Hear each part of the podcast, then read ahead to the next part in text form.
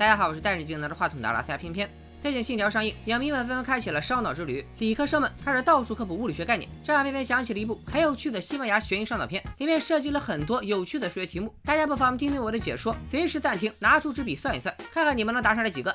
电影的名字叫《极限空间》，又名《费马的房间》，说是有一位化名为费马的数学爱好者创办了一个数学协会，近期协会准备进行一场学术交流，共同探讨一个世界级的难题。既然是世界级难题，就不是谁想来都能来的。协会给各地的大小科学家发出了邀请，其中还附上了一道极难的数学题，只有在规定时间内找出规律的人，才有资格参与这次闭门会。经过这道超难题目的筛选，一共只有四位科学界精英通过了测验，有机会加入群聊。这阵容正好凑成麻将。保密起见，飞马不允许与会者带手机，还提出他们需要匿名参会。四位科学家分别分得了一个代号，代号借用的都是知名科学家的名字，包括费马本人的代号也来自于著名数学家费马。一号选手帕斯卡，咱们叫他老帕。老帕是个发明家，大到水压机，小到爆米花机，啥都研究。老帕是规定时间的最后一天才解开那道题的。那天他在图书馆干题，眼瞅着图书馆都要闭馆了，也没啥进展，准备先走一步的管理员过来嘱咐他，用完书要记得按字母顺序把书放回原位，一语点醒梦中人。他这才发现书列的排序依据是西班牙语数字单词首字母的顺序。二号选手嘎罗瓦，咱们叫他瓦哥。瓦哥是个数学天才，江湖上盛传他已经证实了哥德巴赫猜想，他也因此收获了不少粉丝，甚至还上过这门杂志。但就在他准备公开研究成果的前夕，有人潜入他的房间，破坏了他储存论文的电脑，导致数据丢失。瓦哥因此没能按时公开研究成果。三号选手希尔伯特，咱们叫他特殊。你还真有眼光啊！下回来呀，你直接找你特殊。特殊是位资深数学家，但是最近事业上遇到了些瓶颈，心情比较郁闷。朋友劝他应该多出去搜索，于是他决定参加费马组织的研讨会。参加会议当天，特殊的车坏在了半路，他向路人求助，拦下的正好是瓦哥，两人就一起来到了集合地点。四号选手奥利瓦，简称小奥，是参会人员中唯一的女性，身世背景暂时没有交代。集合地在一条河边，四人碰头以后，却不见费马的踪迹。到了规定时间，河对岸有汽车灯光在闪烁，他们猜测研讨会的地点就在对岸。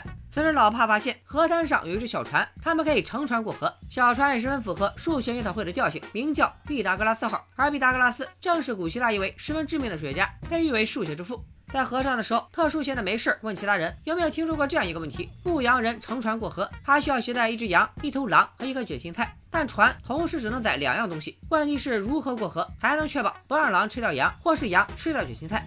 来，大家可以暂停视频，然后在弹幕里敲出你们的答案。这道题我在解说《精神变态日记》的时候也提到过，不过当时那部剧的剧情里并没有给出答案。现在我就来公布一下这道题的正确答案。第一步，牧羊人带着羊坐船到对岸，把羊放下以后，自己一个人划船回来。第二步，牧羊人带着狼到对岸，放下狼的同时，把羊带上船再回来。第三步，牧羊人带着卷心菜去对岸，把它留给不知足的狼，然后自己一个人划船回来。第四步，牧羊人带着最后的羊到对岸，这样狼、羊、菜全都到了对岸，也不会出现羊和卷心菜或者狼和羊单独在一起的情况。宝贵弹幕里有好多小伙伴都答对了，但是船上的这几位知识分子却都没有接特殊的招。先是老帕质疑了这个题目本身，一个牧羊人带匹狼干啥？小奥的猜测，特殊是不是觉得现在船上的四个人分别对应了故事里的牧羊人、狼、羊和卷心菜？话题到这里戛然而止，特殊也觉得问题问的不是时候，一脸尴尬。等几个人划到对岸，天已经快黑了。他们找到发出信号灯的汽车，但车上并没有人。目测车主将操纵系统和平板电脑绑定，远程控制了车灯，在七点钟准时闪烁。而汽车上有一部手机，此时也已经设置好了导航。几个人跟着导航开车，抵达了今天会议的最终地点——一个破败的仓库。虽然外观不咋地，但是最里头的会客厅还是有模有样的，各类家具一应俱全，还有一块用来演算的黑板。此时依然不见费马的踪影，天才少年瓦哥发言了。其实他在收到邀请后，就一直在设法调查费马的真实身份。他注意到给大家发邮件的邮箱里有三二五这个数字，因此想通过邮局套出邮箱主人的信息，但邮局又不可能主动泄露用户信息。于是瓦哥谎称自己是棕熊保护协会的主席，想注册一个邮箱，而世界上现存棕熊的数量是三百二十五头，这个数字对咱们协会非常重要，所以想把这个数字作为邮箱。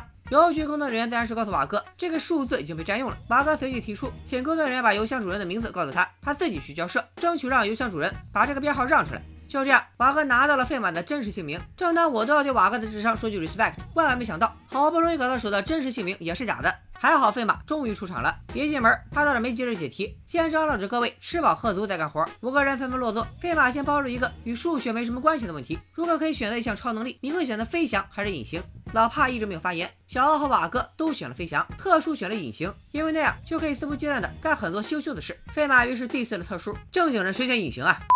弹幕里刷隐形的，先别急着打我，咱们接着看。酒足饭饱之后，终于要开始做题了。费马先接到一通电话，原来他的女儿因为车祸还在医院接受治疗，但电话信号不是很好，只以为听出是医院，让他赶紧过去。费马承诺会在一个小时之内赶回来，建议其他人先开始。我就纳了闷了，主持人都走了，其他人咋开始？别看老帕岁数大，动作还挺敏捷。他发现费马把外套给落下了，抄起外套追了上去，但还是晚了一步。趁老帕出去还外套的功夫，特殊也去了趟洗手间。回来时却看见小奥和瓦哥正在进行亲密接触。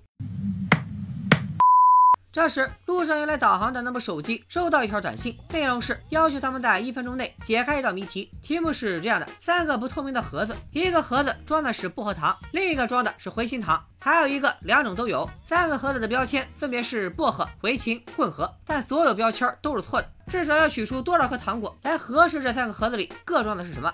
刚看到谜面的时候，小海有点不屑，世界级难题就这。估计小伙伴们也看出来了，这就是道小学奥数。首先，既然每个标签都是错的，那贴混合标签的盒子里肯定不是混合糖，要么是回心糖，要么是薄荷糖。假设混合盒子里装的是回心糖，那么剩下的两个盒子里装的就只可能是薄荷糖和混合糖。薄荷盒子的标签也是错的，所以薄荷盒子里肯定不是薄荷糖，那就只能是混合糖了。用排除法可以得出，最后剩下的回形盒子里装的则是薄荷糖。刚才说的是混合盒子里是回形糖的情况，假设混合盒子里装的是薄荷糖，也是。同样的道理，反正通过排除法，只要先确定混合盒子里的糖果是啥口味，只需要拿着一次，就能判断出三个盒子里装的分别是啥了。得出结论以后，小奥把答案发给出题者，结果显示正确。可老帕却说出了他刚才发现的一个很严重的问题：一开始大家光顾着吵，没人做题，就在一分钟时间结束以后，墙面开始移动，房间正在不断缩小。此时门有快打开了。还没等大家反应过来，又一道谜题来了。这次是一百六十九位，由一和零组成的代码。数学小王子瓦哥突然来精神了，他说解决这道题需要一些块状的工具，结果还真让他找到一套麻将。我说啥来着？马哥在一边累积木的功夫，特殊在房间里发现一份文件。文件显示，费马在两个多月前买了四个水压机，这不是老帕的指点吗？老帕于是激发言，他猜测费马用四个水压机分别顶住四面墙，一旦他们答题超过规定时间，水压机就会再次启动。说话间，答题时间已经到了，但瓦哥的积木还没垒完，墙面果然再次开始移动。根据老帕的计算，房间大约五十平方米，墙面移动的速度每分钟九到十厘米，也就是说，房间在一个小时之内就会变得像电梯一样大。感情飞马是想把这帮人挤死在这个机关里。听了老帕的分析，瓦哥突然站起来，想尝试用家具顶住墙面，阻止墙面继续移动。还是太年轻，毕竟水压机这玩意儿能把汽车压缩到垃圾桶大小。备受打击的瓦哥只好接着做题，但是费马为啥要费这么大劲搞这几位呢？老帕这时才敢说实话。他追上去给费马还外套时，费马的钱包从外套里掉了出来，里面夹着费马女儿的照片。老帕发现费马的闺女就是几个月前被自己撞的，所以费马是找老帕报仇。小奥瓦哥和特殊估计都是被连累了。此时瓦哥的积木也拼好了，他发现一百六十九个代码代表一个十三乘十三的方阵，而这些零和一构成了一张人脸的图案，因此答案是一张人脸。但是发送答案后，系统却显示答案错误，房间依然没有停止缩小。小奥定睛看了看拼出来的图案，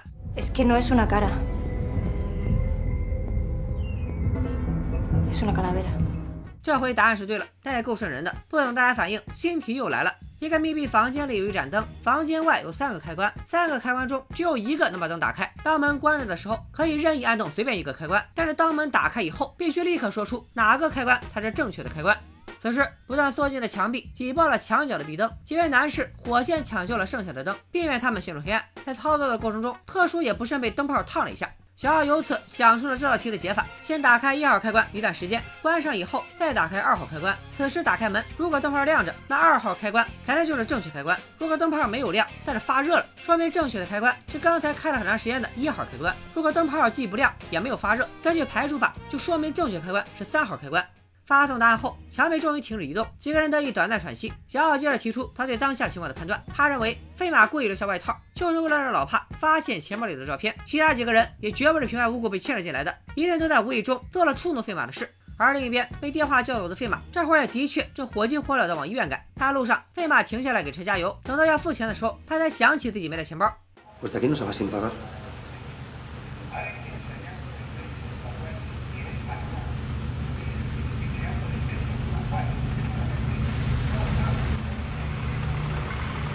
我怎么有种不祥的预感？难道费马是把店员的头按紧撞到了山里了吗？总之，费马不知使出了何种手段，还是顺利开车离开了加油站。而房间里的诸位此时又有了重大发现：几人刚碰头的时候就提到，他们的代号分别取自历史上真实的科学家。老爸翻阅书架上的史书，发现奥利瓦、嘎罗瓦以及帕斯卡三位科学家分别是在二十六岁、二十二岁和三十九岁去世的。此里他们名字作为代号的小奥、瓦哥以及老帕，跟这些科学家去世的年纪一毛一样。是不是后背发凉？特殊向导不敢确认他电用的希尔伯特活了多大岁数。不等特殊确认，瓦哥就冲上来翻看费马的信息。历史上的数学家费马六十四岁去世，而现实中的这个费马今年也恰好六十四岁，这也太狠了，连自己都不放过。紧接着最新一道题目也来了：如何用一个四分钟和一个七分钟的沙漏来计时九分钟？这道题限时两分钟回答，也就是说两分钟后墙壁又会开始移动。趁小奥解决问题的时候，老帕和瓦哥继续研究起怎样才能让水压机停下来。说完还要再实地尝试一次，特殊的窜到小奥跟前说了句悄悄话。老帕和瓦哥说话间就开始布置结界，小奥此时也得出了答案，同时放一个四分钟和一个七分钟的沙漏，给他们取名小四和小七。小四走完，说明此时总共过了四分钟。此时立刻倒着小四，三分钟后小七也走完了，四加三等于七，同样倒着小七。等小四第二次走完，总共过了八分钟。但是此时距离小七第一次倒置还刚刚过了一分钟而已。此时再将这个只倒置过一分钟的小七再次倒置，等这一分钟走完，总共就过去了刚好九分钟。瓦哥让小奥先不要发送答案，他们要把做题给的这两分钟充分利用。但很快又来一道题，几乎没给他们喘息的时间。一个学生问一个老师：“你这三个女儿都是多少岁？”老师说：“他们年纪相乘是三十六，相加得到的就是你家门牌号。”学生说：“光这些信息还不够啊！”老师说：“确实不够。”又说：“只有最大的女儿会弹钢琴。”问三个女儿分别几岁？虽然我一时半会儿也没想出来怎么解。不过好在瓦哥出手救场，脱口而出：“这是个数学界常见的问题。答案其实很简单，最大的女孩九岁，其他两个是两岁的双胞胎。”第二例没有明说，但我还是要给屏幕前的小心肝们答疑解惑。这个二二九的答案是怎么来的？首先，三个数相乘得三十六，那么只有以下六种情况，而六组数字相加分别是三十八、十四、十三、十三、十一、十。如果学生家的门牌号是三十八、十四、十一、十中的任何一个，那他就直接得出答案了。他的信息还不够，说明他家门牌号是十三，所以还剩下二二九和幺六六两种答案。老师又说，最大的女儿会弹钢琴，说明是有一个女儿比其他两个女儿大的，所以排除幺六六，答案就是二二九。当然，你要较真说双胞胎里也有一个大的，那这题就无解了。小奥填好答案之后，同样没有发送，留时间用来布置房间。几个人手速飞快，将书架推倒，把房间里各种物品填满书架，想利用书架卡住向前推进的水压机。答题时间到了，他们依然没有发送答案，还是想试一下这套装置有没有用。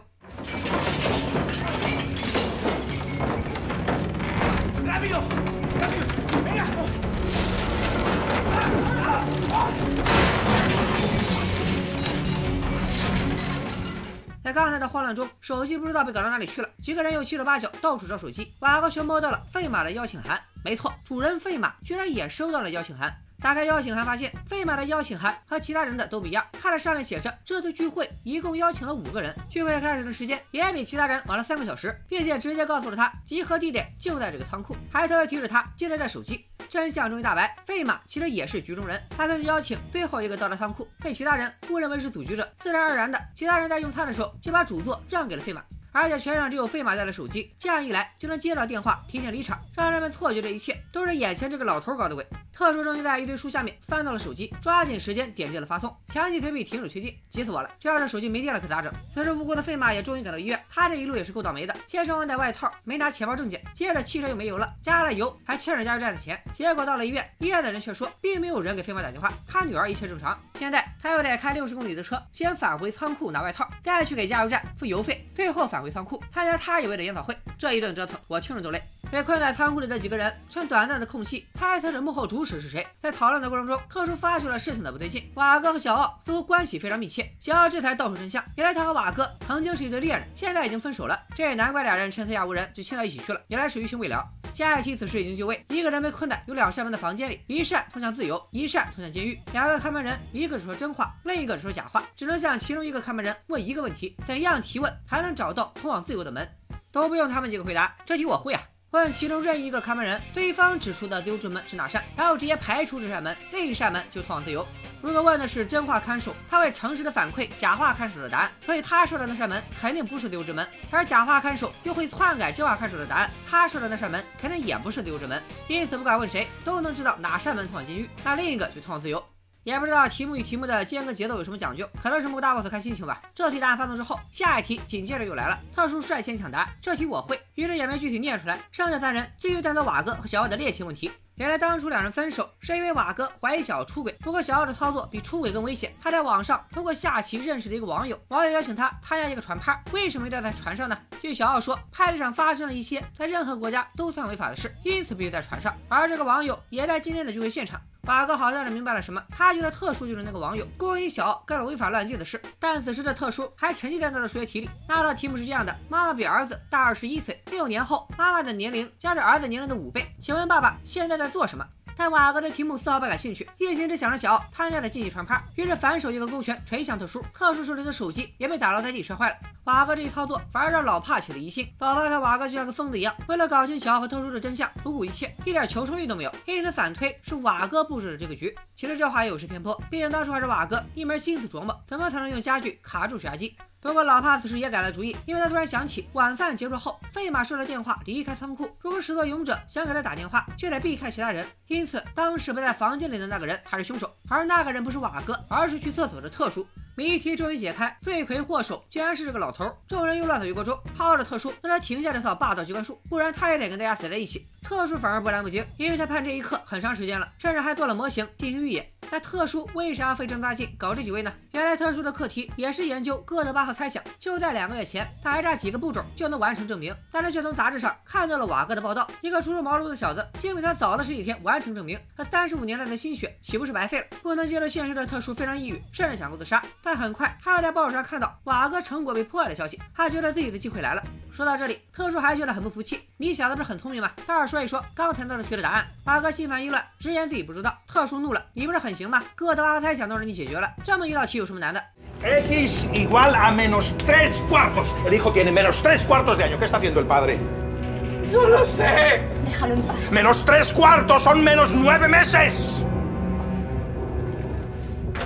el padre? se. está tirando a la madre.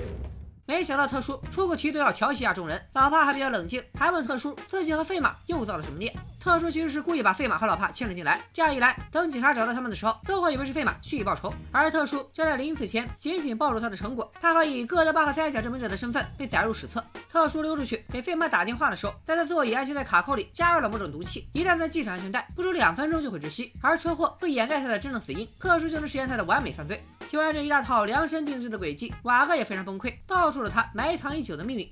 Culpa es mía por mentir. ¿Qué dices? Que yo no resolví la conjetura de Goldbach. Te conté que estaba trabajando en la conjetura para que te fijaras en mí. Y funcionó.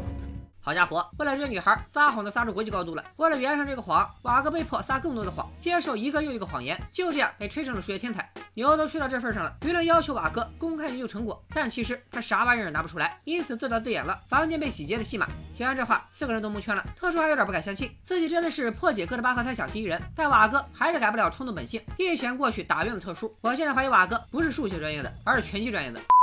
老爸和小奥埋瓦哥，咋二话不说就把特殊给干晕了，还指望他带路出去呢。特殊的代号希尔伯特本人，实际上活了八十多岁才去世。特殊用他的名字作为代号，肯定是不想死，一定给自己留了后路。不过看着进度条，片子也差不多该完了。几个人突然间奇迹般的发现黑板后面是空心的，他们合力砸穿黑板，里面果然藏了一个小的摄像机。最后三个人依次通过摄像机逃了出来。瓦格临走前还不忘把特殊的论文带走，而被干懵了的特殊连句遗言都没机会留，就被自己设计的陷阱带走了。余下的三人圆了返回，又坐上了来时的小船。瓦格还纠结该以谁的名义发表论文。如果以特殊的名义，特殊也算是圆梦了；如果以自己的，虽然不道德，但是解决了自己的燃眉之急。老帕看他这么纠结，一把薅过论文扔进了水里。¿Pero qué haces? Problema resuelto. ¿Pero qué has hecho? Era la solución de un problema que llevaba más de 250 años sin resolver. ¿Cómo le haces esto al mundo? El mundo está como estaba. 故事到这里就结束了，你是不是纳闷费马后来怎么着了？不得不说，费马是真的老倒霉蛋，闺女被撞，自己莫名其妙被框在这个破仓库，来回折腾了一晚上不说，回来的路上还遇到了交警。El 28% de los que mueren en carretera va como usted. sin llevar puesto el cinturón de seguridad. O sea que el resto, el otro 72%, muere con el cinturón puesto.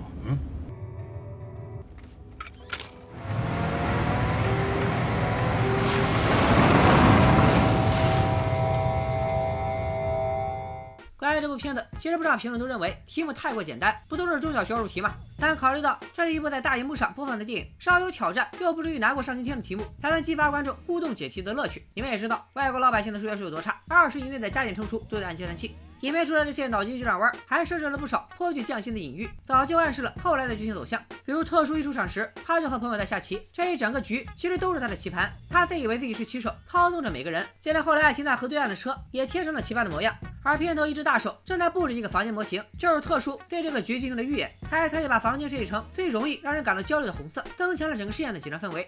过河时，特殊提出的那个问题，我估计他心里也早有答案。他自己是牧羊人，年轻又富有野心的瓦哥是狼，曾为牧羊人驯服的小奥则代表了羊，剩下无辜被信任进来的老帕，则是战斗力最弱的卷心菜。还有费马这一角色的设计，不仅迷惑了局中人，也迷惑了局外的观众。解说无人生还时，我就提到过红飞鱼的概念，在极限空间里，费马就充当了红飞鱼这角色。但是千算万算，特殊没想到把自己给算进去了。其实早在费马问他们选隐形还是选飞翔的时候，他就暴露了自己阴暗的内心。尽管他给自己的定位是牧羊人，但他的命运其实也早就被渡河的小船言中。还记不记得四人组乘坐的小船毕达哥拉斯号？毕达哥拉斯是古希腊著名的数学家和哲学家，还有很多学生和信徒，他们组成了名为毕达哥拉斯学派的政治和宗教团体。然而他是信徒之一，希帕索斯发现了物理数，这一发现打破了毕达哥拉斯学派的信条。据传希帕索斯因此被抛入大海丧生。